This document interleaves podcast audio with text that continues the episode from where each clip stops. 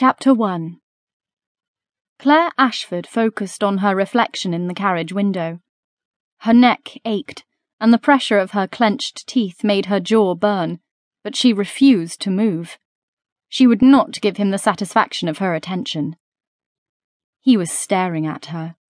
She could feel it. Ian Michael Caldwell, Viscount Knightly, the bane of her existence. She silently cursed the unfortunate circumstances that left her alone in the carriage with him. This day trip to the country should have been a treat, and it would have been had he not been invited. And she fully intended to let her friend, Camelia, have her thoughts on switching carriages at the last minute. Do you intend to stare out the window the entire trip? If so, this will prove to be a long journey. Lord Knightly's voice held mild amusement. I'm sorry I'm not entertaining enough for you, my lord, she replied in her haughtiest tone. You used to be. He sighed, making her grit her teeth in annoyance. I do miss those days. Breaking her vigil, she faced him. A huge mistake. His wind tousled black hair fell to his brow, and his green eyes sparkled in mischief.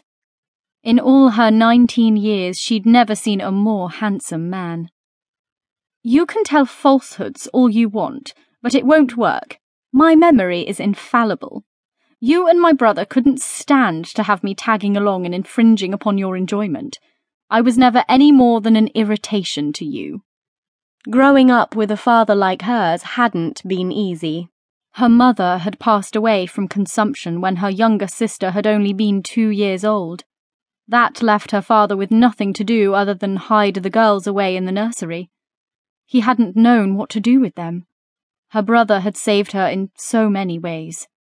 Your memory might not be as good as you. The carriage halted abruptly, nearly knocking her off her seat and sending Lord Knightly to his knees onto the floorboards.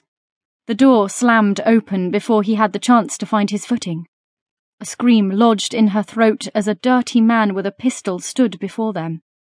Out, the man ordered. The Viscount held his hands up as he did what the man had ordered. What do you want from us? We don't want any trouble. The man didn't respond as Lord Knightly exited the carriage. Claire sat frozen as he remained standing in the doorway. Her limbs wouldn't move. What would become of them? The lady, too, the rough voice demanded. Miss Ashford. Lord Knightly's voice was tight but he didn't turn.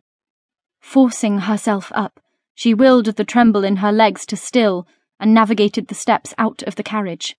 Twice she almost tripped over her skirts, but eventually managed to get to the ground behind the Viscount. Hand over the valuables. Lord Knightly's body blocked her, but the soft metallic jingle leaving his waistcoat pocket told her he handed over his coin purse. Her heart pumped wildly as she resisted the urge to bury her face against his strong back. With a gun aimed at them, it would take nothing at all for the man to kill them regardless of their compliance. You have what you want. Let us go on our way. Lord Knightly took a step backward, forcing her to sidestep the carriage and retreat a step. Sensing his intent, she took another step back. Perhaps they could escape unscathed. Not so fast, came a voice behind her. Spinning around, she screamed as another man approached. They're holding out on us, boss. Pain sliced through her fingers as the man snatched the reticule from her grasp. She bit her lip to keep from crying out again as she drew her hand to her chest. Angling his body to the side, Lord Knightly once again placed himself between her and the thieves. Please, gentlemen, his eyes travelled between the two men. We have nothing else. Not quite. The first, more slender man moved toward them. As he trained the pistol directly on Lord Knightly's head, he reached for her. She couldn't breathe. She couldn't move. Time ticked slowly by as her mind conjured all types of horrors that would befall her now. When his hand reached her chest, Spots filled her vision as nausea swirled in her stomach.